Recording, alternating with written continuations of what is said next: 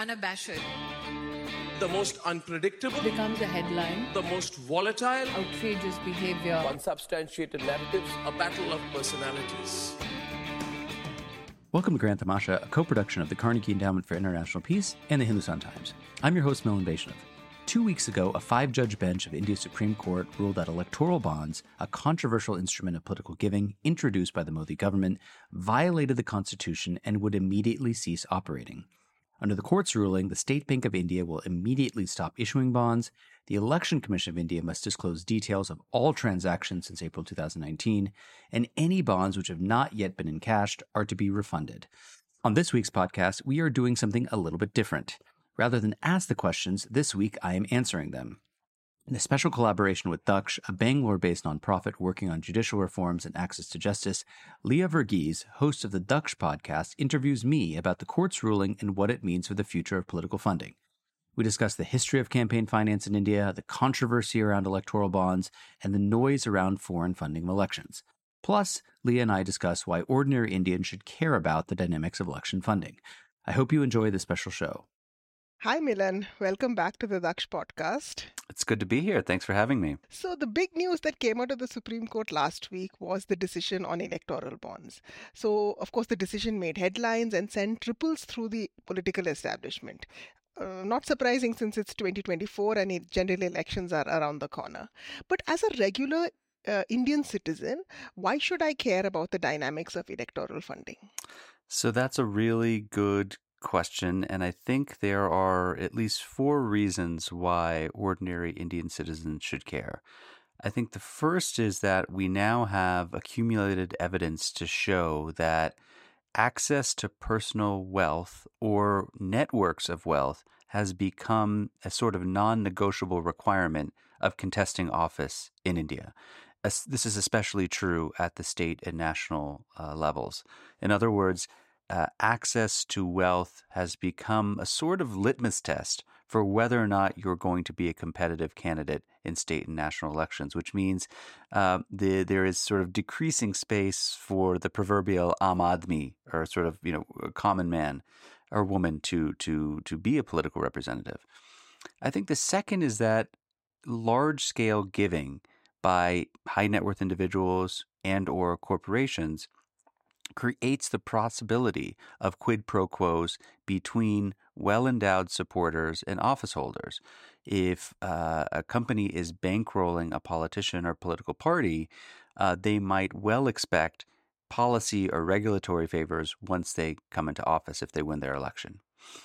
Number three, we know that increasingly candidates are putting more of their own resources into electoral campaigns. Parties are seeking candidates who can be self funding or self financing. Now, when candidates are investing such a large sum of their own money into campaigns, they face every incentive to engage in rent seeking or corruption once in office to make back that money uh, with interest. And last but not least, I think to the extent that money acts as a barrier of entry uh, to higher office, it can also further entrench economic inequality because the types of people who are going to be occupying the parliament and the state assemblies are from the uh, sort of the the the, the 1% right of the population. Uh, and so therefore it is those interests that are going to be reflected in the policy making process yeah, the point about quid pro quo was also mentioned in the Supreme Court judgment, where they said that, you know, when corporations are donating money to political parties, it's not out of ideology, which could be in the case of individuals, but it is for quid pro quo, it is for favors. So I think that's a really important point to keep in mind. So, before we dive into the judgment and its implications, I'd like to just go back a little in history and discuss the history of electoral funding in India. So, uh, post independence until 1969, when the, Indira gov- uh, when the Indira Gandhi government banned corporate donations, how were contributions to political parties made? And were there any restrictions on spending? So I think it's it's it's it's wise to break this up in the in the two parts that you alluded to, spending and contributions. Let me start with spending. There was a piece of legislation passed shortly after the Constitution was ratified, the Representation of the People Act 1951. And in that legislation, uh, it lays out sort of ground rules for how campaigns are to work and how elections are to be conducted. In that legislation, there are strict limits on how much candidates can spend during their election campaign. Now, from the very beginning, there was some ambiguity as to whether spending carried out by political parties or independent third party supporters of candidates could be accounted for on candidates' ledgers, right? So, would candidates have to assume the responsibility of what parties or third party supporters spend on their behalf?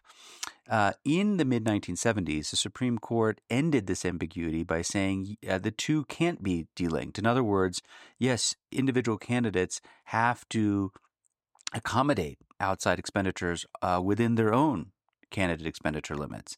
Uh, in less than a year, the Indira Gandhi government essentially nullified that. They introduced an amendment which explicitly stated that any third party spending on behalf of the candidate wouldn't count towards the candidate ceiling, right? So, in other words, there were strict limits from the beginning, on paper anyway, for what candidates could spend, zero limits on what parties could spend.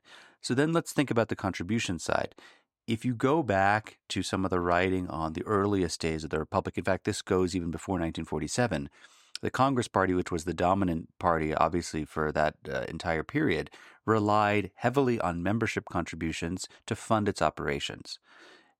The party was not averse, didn't uh, uh, neglect accepting help from corporate houses, but it tried to keep, at least in the public eye, a kind of arm's length distance from corporate interests. I think we start to see this attitude shifting in the post 1947 era as membership resources fail to keep pace with the party's kind of growing ambitions, right? Uh, when the rough and tumble of nationwide elections hits, uh, membership dues weren't going to cut it. I think there was a key inflection point, uh, and you alluded to this uh, in, in, in your question, in 1969. And that is when Indira Gandhi, as prime minister, banned corporate donations to political parties. Now, the pretext she used to do that was to uh, attack in a frontal way corruption and rent seeking. But I think the historical evidence suggests that her motivations were strictly political. She was worried about the right wing conservative parties, namely the Jan Sangh and the Swatantra Party, uh, gaining ground on the Congress and, and, and, and getting support from corporate interests. Now, rather than um, instituting a kind of public finance system for elections, uh, this ban on corporate donations simply pushed corporate funding of elections underground, right? And the ban took place alongside a whole other series of policy changes associated with import substitution. So you had nationalization of various sectors like banking, insurance, coal, you had stringent controls on foreign investors.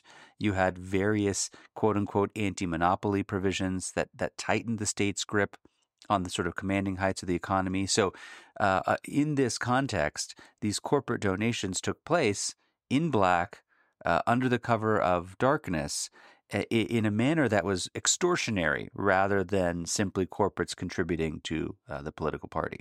Yeah, so in this next phase, you know, in the 70s and 80s, whenever we think about uh, corporations and political parties, you know, we have this image of um, oily businessmen carrying briefcases filled with wads of cash.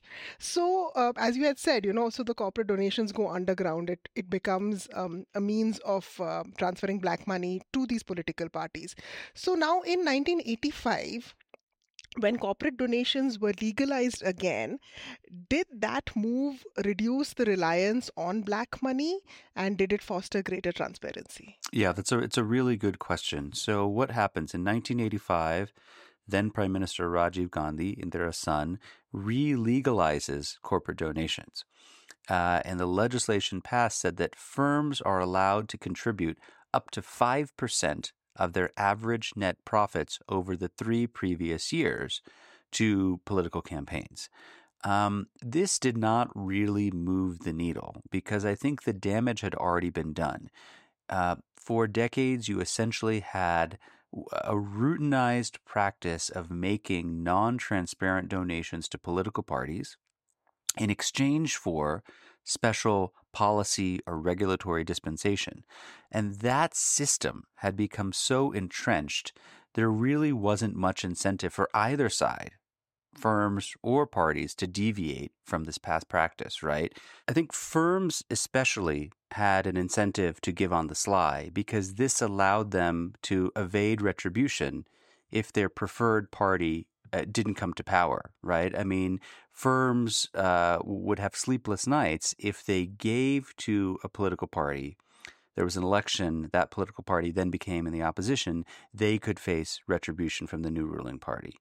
Um, so, one final thing that happened in 2003, again, didn't really do much to move the needle, was the then NDA government uh, passed a set of electoral reforms, including making corporate donations 100% tax deductible for the very first time.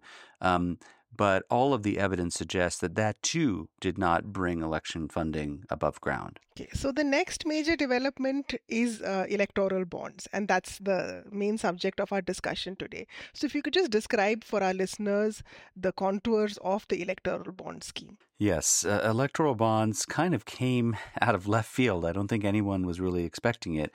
They were a new instrument of political giving announced by the then Finance Minister Arun Jaitley in his 2017 budget speech in Parliament.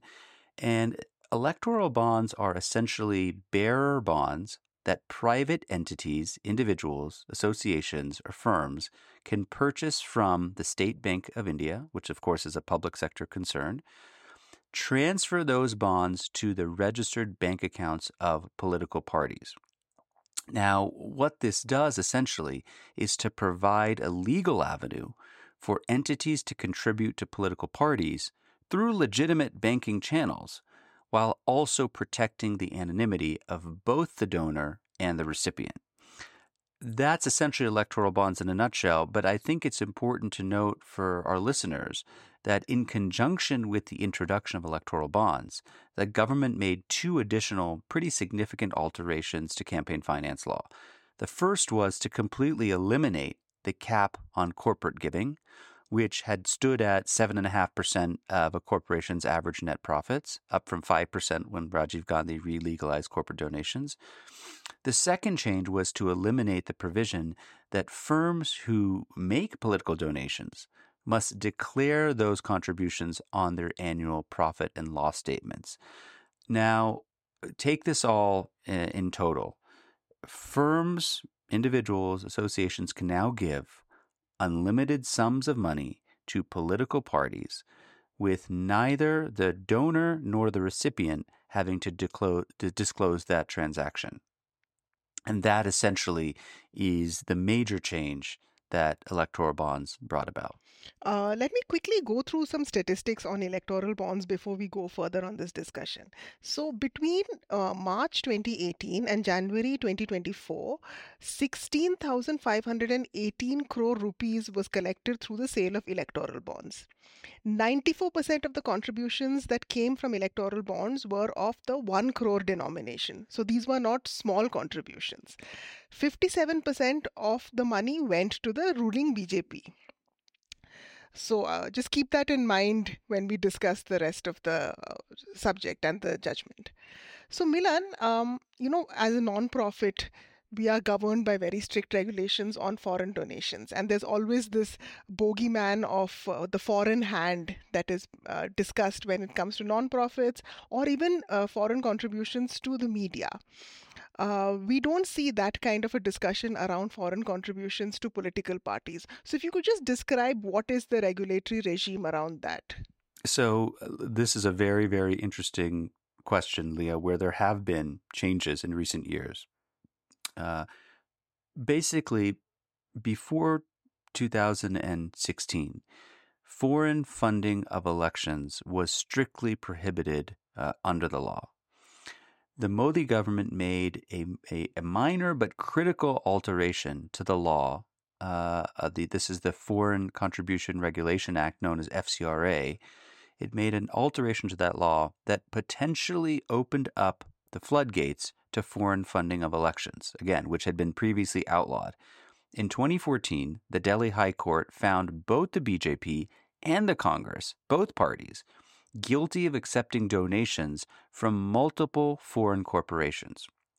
Now, rather than uh, face the music and the penalty of that judgment, to evade punishment, these two parties, which of course agree on very little else, uh, joined hands in 2016 to amend the FCRA Act and essentially to retroactively redefine what a quote unquote foreign company was under the law.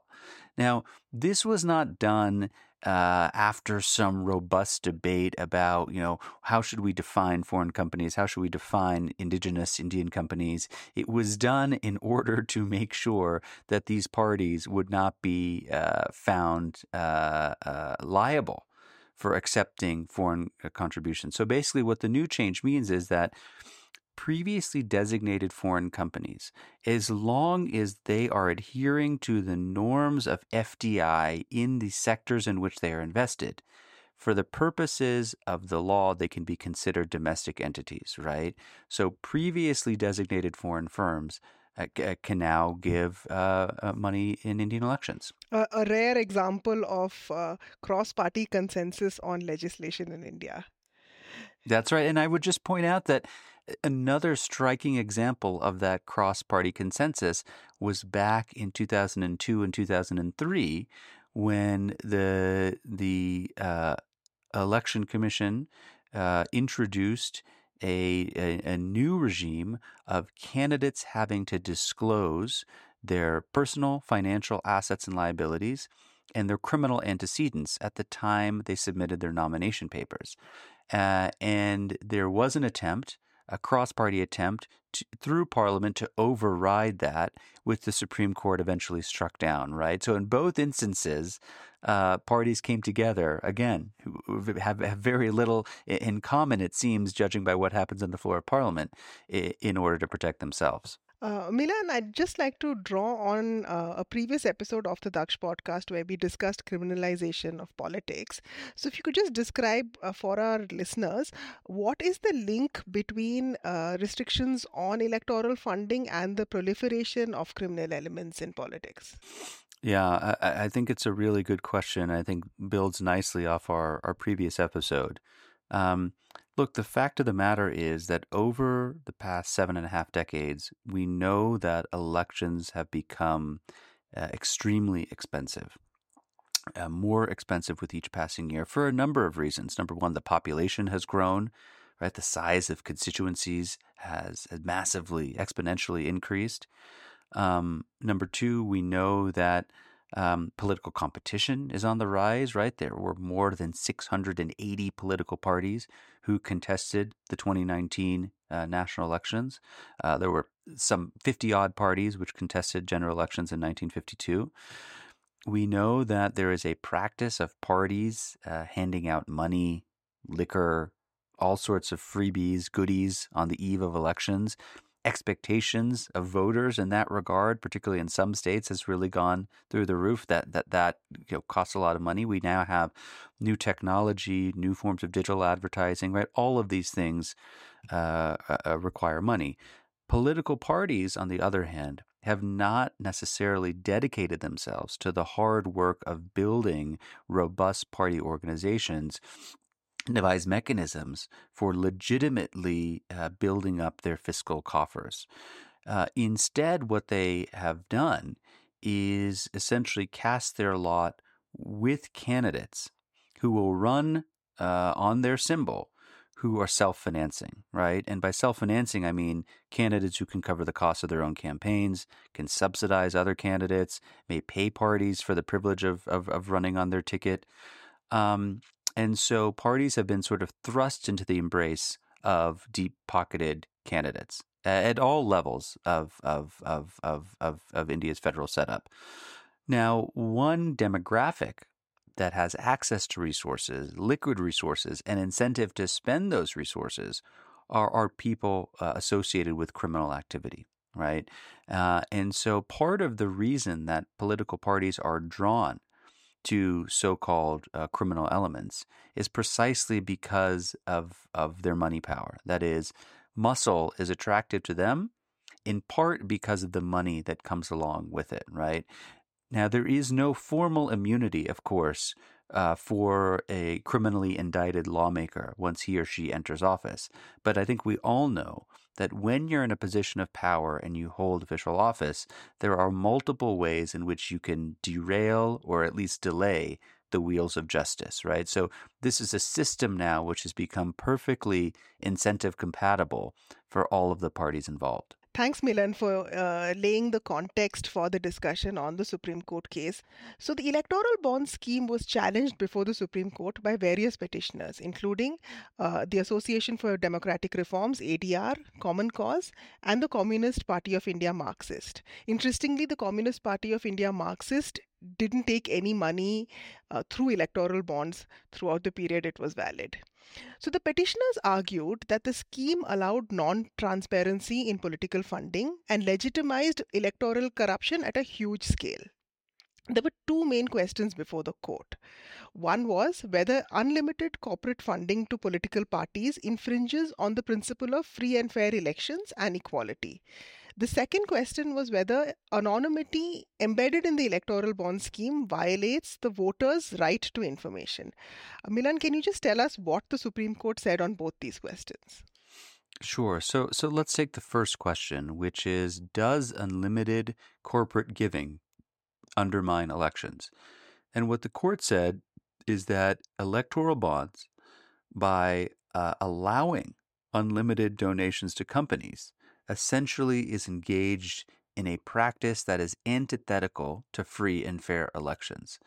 Um, unlimited corporate donations without any limits uh, means that firms would enjoy, quote, unrestrained influence of companies on the electoral process, end quote, which again uh, essentially uh, violates the, the, the, the, concept of a, of a level playing field, right? Um, now, the, the, the second question is about the voters' right to know. And uh, I think this is a, for me, I thought um, uh, the, the, the most interesting part. You will recall, and we just touched upon this a, a few minutes ago, that in 2003, the court held that voters have a right to know about the personal biographical details of candidates who are on the ballot. And that is the judgment which underpins this affidavit that all candidates must submit at the time of their nomination, which lists their financial assets, their financial liabilities, their educational qualifications, and their criminal antecedents, right? The court ruled in that landmark judgment that voters, uh, in order to make an informed choice, have to have that basic set of facts about candidates on their ballot. This judgment essentially extends that logic to political parties by saying the same way that voters have a right to know about candidates, they also have a, a, right to know about who is funding political parties, because that's essential for exercising informed, jo- uh, informed choice.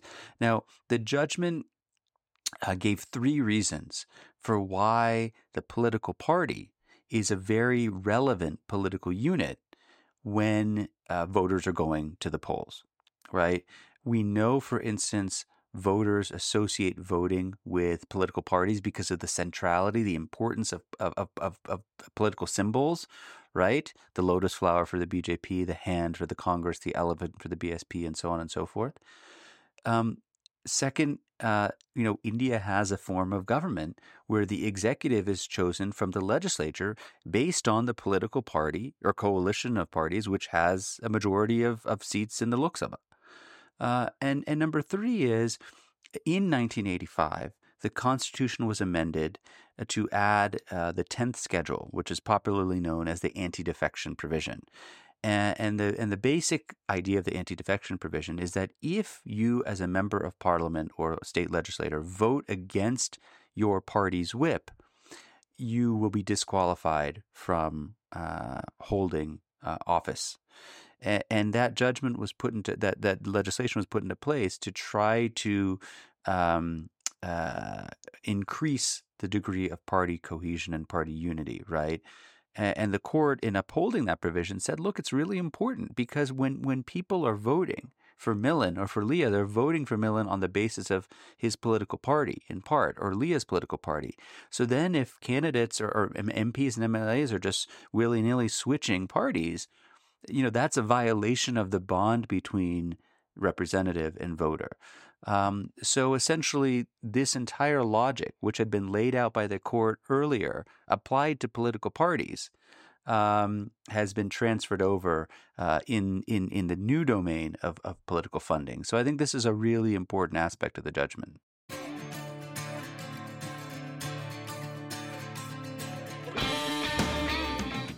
Hey, Grand Tamasha listeners. Thanks for listening to the podcast. Putting this show together each week is a labor of love, but it takes a lot of work to put out a great show every week. If you'd like to support the work we do at Grand Tamasha, please visit ceip.org slash donate. Don't forget to subscribe to us on Apple Podcasts, Google Podcasts, Spotify, or on your favorite podcasting platform so you'll be the first to know when a new episode rolls out. One of the union government's main arguments before the court was that the scheme was a tool to curb black money. So, the former finance minister Arun Jaitley, in an article published in 2018 on the PIB website had said. Um, in fact, the choice has now to be consciously made between the existing system of substantial cash donations, which involves totally unclean money and is non transparent, and the new scheme, which gives the option to the donors to donate through an entirely transparent method of check, online donation, or through electoral bonds. Did this argument convince you? It didn't convince me, and I don't think I was the only one who remained unconvinced. Um, so let's let's try to understand the logic, right? And and I think it's important to to to give the government credit where credit is due. Um, it did aim through electoral bonds to steer political funding away from cash uh, you know, the image that you mentioned before of kind of these oily businessmen carrying cash in suitcases and delivering them to party offices, right, in smoke filled rooms and so on and so forth. It, it, it sought to steer political funding away from cash and towards the formal banking system, right? So, in that sense, you could argue, uh, at least on its face, that electoral bonds addressed one problem of the corrupt status quo. Now, I, I think the situation is a bit more complicated than that. I mean, even the Reserve Bank of India, we now know, uh, objected uh, on record to the scheme, uh, saying that uh, it, it could still allow for black money of unknown provenance uh, into elections because uh, just because it happens through the banking system doesn't mean that it's all legitimate white money. But secondly, once somebody buys a bond, they could easily transfer it, sell it to somebody else, who sells it to somebody else, who then finally deposits it in the political party, right? So that you, we, we, we, we are not able to observe that entire sort of chain of custody, right? Let's just assume for a second that the government is on a strong footing in saying that, look, at least we got rid of cash. But I think there's a trade off here because at the same time, it removed any possibility that even one rupee of political giving could be traced to its original source, right? Um, so uh, I, as a iron ore magnate, could give an unlimited sum of money to the BJP, contesting elections in Karnataka. The BJP comes to power, and then I all of a sudden get all kinds of favorable treatment. No journalists, no civil society organization, no voter no member of the general public would be able to connect those dots because neither side under the electoral bond scheme has to disclose that transaction. I think just to add another layer of complexity, there was a, a, kind of asymmetric transparency involved in the scheme. And let me explain why I mean by that. Bonds are routed through the State Bank of India, public sector undertaking. Therefore, the regulator, which is the government, would know exactly who is giving to whom. The public, media, civil society, and the opposition would be kept in the dark, right? So my fundamental takeaway, and and and you know, I, I, wrote about this back in 2017, 2018, is that although these bonds were introduced with great fanfare as ushering in a kind of new era of transparency, uh, what they did uh, de facto was to merely legitimize opacity in political funding. So, the Supreme Court of India has now directed the State Bank of India to submit all the details uh, of electoral bonds to the Election Commission by March 6th, and the Election Commission has to make this public by March 13th. Do you think these details will only reveal how much donors have contributed through electoral bonds and not who they have contributed to? More specifically, do you think SBI will be able to map the purchase of bonds to the actual donation to the political party? So I'm skeptical that this is going to happen or be very fruitful for two reasons. I could be proven wrong.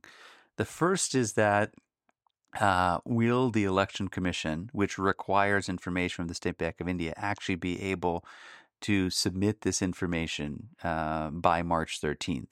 Uh, w- will the State Bank of India drag its feet and ask for a delay or push this off until after the election? We know how the Indian judicial system works. I mean, you know, the, the, it's instructive that we we got a judgment in the electoral bonds case in 2024. This was a scheme announced in 2017, right? Formally notified in in in, in 2018. Um, so I'm skeptical about the process, but let's just assume for uh, a moment that um, they they do it, uh, they adhere to the timeline. What have they been asked to do? So the State Bank of India has been asked to create a list of electoral bonds which have been purchased and by whom, and a list of electoral bonds which have been received uh, by parties and in what denominations uh, those two pieces of information can be out there. They do not necessarily have to include a mapping of one to the other.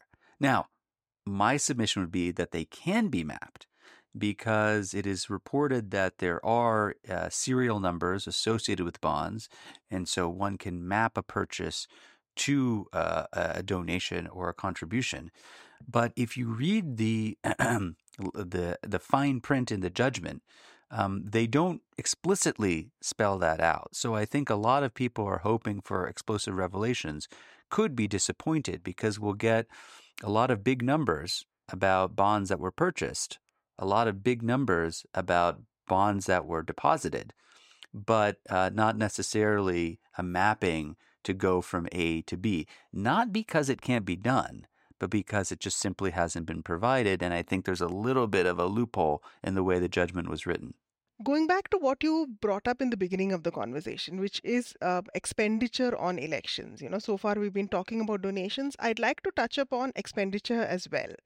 So, what are the Election Commission's guidelines on campaign spending and how effective have they been? Well, you know, I, I, wrote about this in a piece for the Hindustan Times uh, this past week, in which I said, look, I don't think there's any reason for us to mourn the death of electoral bonds.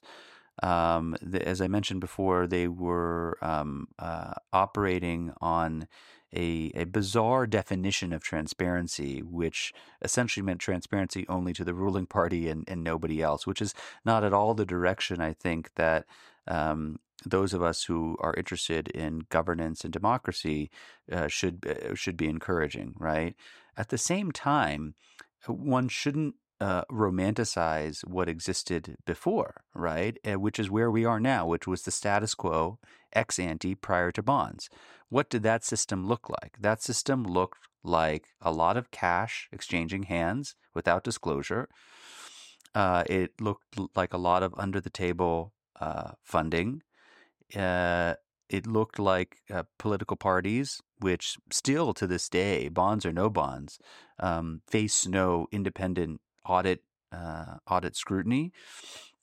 Uh, and of course, now we have this additional provision of the change to the FCRA law, which could potentially open up uh, the door to foreign funding, which has not been addressed in this judgment, right? So, this is not a happy, good, bright place, right? This is not a place with a lot of transparency uh, or, or, clarity. Um, that doesn't mean electoral bonds were an improvement, but it means that um, it is it is up to the government now to frame a new system that is going to be better than what we're left with. Uh, going back to a topic that you had mentioned in the beginning, which is um, electoral spending. I mean, so far we've been talking about um, how uh, elect how elections are funded. Um, so, what are the election commission guidelines on campaign expenditure, and how effective do you think they are? So, as I mentioned before, really not much in the way of party expenditure. Um, the only uh, caveat there is that parties can spend an unlimited sum on an election if they are spent for the explicit benefit of a candidate who is running, then that expenditure has to come under the individual candidate's uh, uh, ledger. Um, and again, as I mentioned, candidates do face limits. So in 2019, parliamentary candidates could spend uh, as much as 70 lakh rupees, while I think candidates to state assembly elections could spend up to 28 lakhs. There's some variation based on this uh, the state and the nature of the constituency. Is an open constituency or reserve constituency? Um, but I think uh, if we even if we take those limits at face value, the spending limits on paper bear very little resemblance to the spending undertaken in practice, right? And and I want to emphasize that this isn't just an India specific challenge. There are many democracies uh, with patchy enforcement mechanisms which suffer the same fate, right? There's a there's a, a well-known paper on campaign finance in Brazil, for instance, which talks about the rule of 10. That is, political candidates are spending 10 times more than what they actually disclose to election authorities, right? I think that that, multiplying factor may be, you know, 50 or 100 times uh, now in, in, in some places in India. Um, you know, despite the fact that these limits are laughably low, and they are laughably low, um, and candidates complain about them all the time, if you actually look at candidates' expenditure statements, they're not even spending uh, up to those laughably small limits. So I, I, remember the data point from 2014 particularly. Um, I think it's it's fairly similar in 2019, which is that on average, victorious candidates, so candidates who ended up winning a seat to parliament, spent just 58% of the allowable limit, right? Which I think nobody uh, can can can hear that number uh, with a straight face. And now a lot of parties have these political consultancies, you know, which uh, manage their campaigns. And I'm guessing that the expenditure by those consultancies is also not accounted for in the spending limits. Yeah, I mean the whole uh, domain of third party expenditure, which is outside uh, candidates and and and parties, is is is is really uh, difficult to to to tackle. And I think consultancies come into this. Um, you know, media marketing comes into this as well. I mean, I remember very vividly an example uh, from the 2014 uh, state assembly elections in Andhra Pradesh, which uh, I was on the ground to observe in, in a couple of constituencies. And I remember an instance where a, a candidate who was running for MLA elections um, took out a, an advertising uh, purchase from a marketing company and was essentially invoiced for half of what the campaign cost. The other 50%, which never showed up on a receipt anywhere, was just an in kind contribution from the firm to the party slash candidate, right? So uh, that sort of third party spending is very, very difficult to, to, to pin down zooming out a little from India, Milan, um, are there models in other countries of fair and transparent systems of electoral financing that we can draw on? it's a it's a it's a good question. It's a really it's a really hard question. Um, you know, I think there's scattered examples of of of innovations that could that sort of work, right? So, uh, take the example of Brazil, for instance. Brazil, uh, several years ago, passed a new law uh, on vote buying. It was actually brought to Congress via a popular referendum which made vote buying on the eve of elections an electoral rather than a criminal infraction. That's an important distinction because by making it an electoral infraction, uh, Brazil's election uh, commission could uh, rule on whether this infraction took place or not. Uh, that uh, that election body can move faster than the courts, and they can trigger a disqualification of the candidate. Now, Brazil's election commission has a tribunal like element. In fact, it's called the Supreme Electoral Tribunal. That is something that India doesn't have, but it's an interesting innovation to basically say once this ends up in the courts, we know that it's going to take years and years and years, and facts are going to be created on the ground. If we can make this something that comes under the jurisdiction of the Election Commission, which can take a decision um, in a reasonable amount of time, uh, you know, we could start to to to tackle some of these uh, illicit modes of, of, of political funding.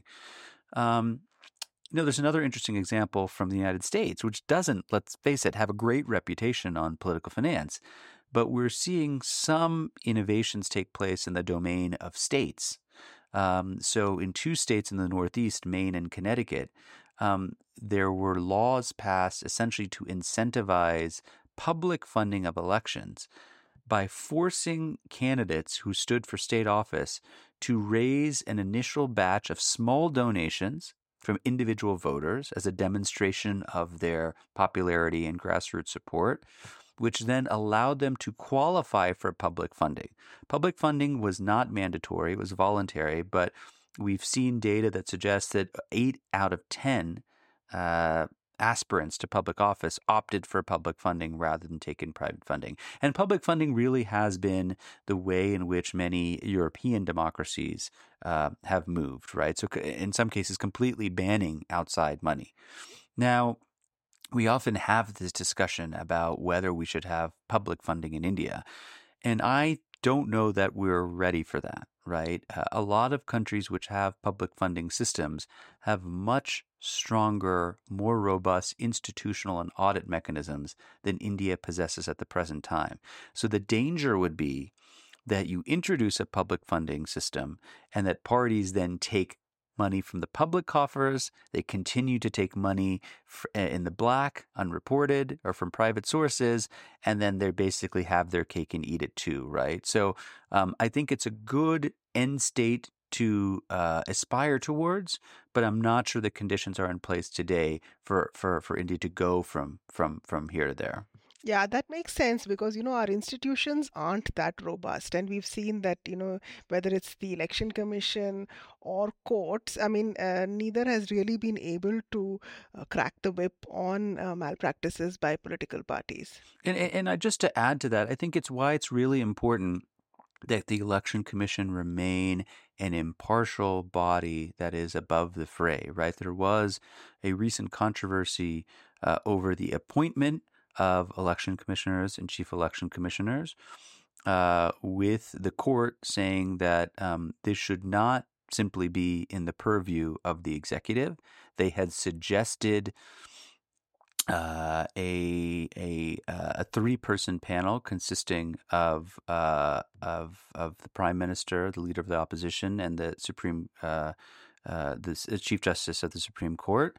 Um, the government has instead uh, passed a law which eh, which has a three person panel selecting election commissioners, but instead of having somebody from the Supreme Court in the third slot, they put another minister from the, the government, which of course then tilts the balance toward the executive. So we don't know where that's going to end up. Could, that could be constitutionally challenged again in the courts.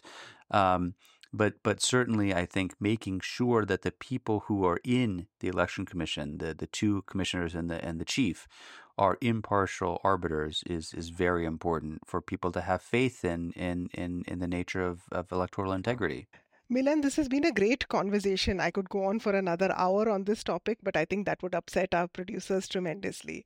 So, to just round off this discussion, I'd like to end with your views on an ideal framework for electoral financing in India. Well, you know, I, am going to define ideal downwards to what I think might be a more pragmatic and workable solution. Um, because, you know, again, I think public funding could be ideal, but I don't think we're quite we're there yet. So here's what I would suggest. Something between Jugaad and ideal. Exactly, exactly. There, there's sort of three principles. The first is that going forward, there should be complete transparency with respect to each and every rupee of political giving. And I do think the best way of ensuring this is for parties to go completely digital. Um, you know, remember after demonetization, the entire country was asked to go digital, but yet parties weren't asked to do anything when they are much better set up to do this than almost anyone else, right? Um, to deter those who would want to game the system, those who uh, would like to contribute could be required to submit, whether it's their PAN number, their Aadhaar number, some form of unique identification um, that goes on record. Uh, and cash should be should be abandoned altogether. I mean, in the changes the Modi government made in 2017, the ceiling on cash donations to political parties was lowered from 20,000 rupees to two uh, uh, to to 2,000 rupees. But, but but why should cash be allowed at all? I mean, that should just go down to to zero. Uh, and it, what's interesting about that change is that although the the ceiling on cash was lowered from 20,000 to 2,000, the disclosure requirement was set at 20,000. That never changed, right? Creating a, a, weird sort of loophole there. So that would be point number one. Point number two is if parties are willing to adhere to forms of greater transparency, I think it might be time to be realistic and substantially loosen the limits on candidate spending, right? Because at the end of the day, if you have a set of unreasonable rules, they're going to lead even reasonable people to flout them, right? And I do think that the ECI needs to, to, to, to think about this very seriously.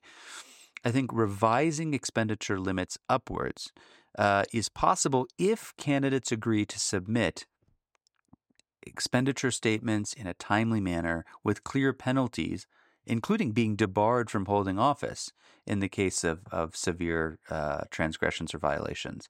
And the third principle is that I think, as far as political parties are concerned, the biggest reform has to do with auditing their books.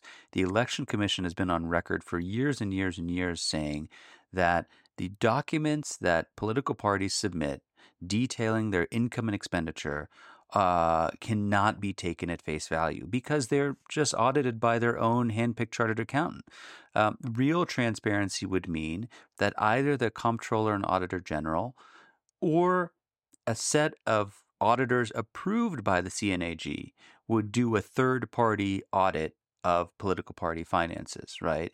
So I think um, going digital, uh, dealing with political party accounts, revising spending limits upwards to make them more realistic coupling them with better disclosure with with teeth if they fail to live up to those standards is is where I would start great suggestions. We hope that the people in power are listening.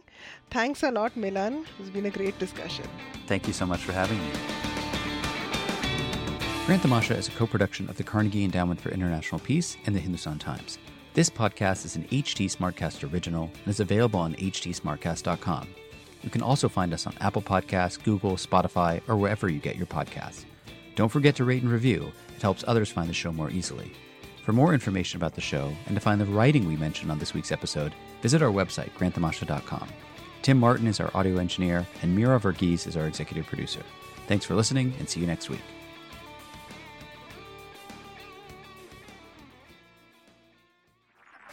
This was a Hindustan Times production brought to you by HT Smartcast. Smartcast.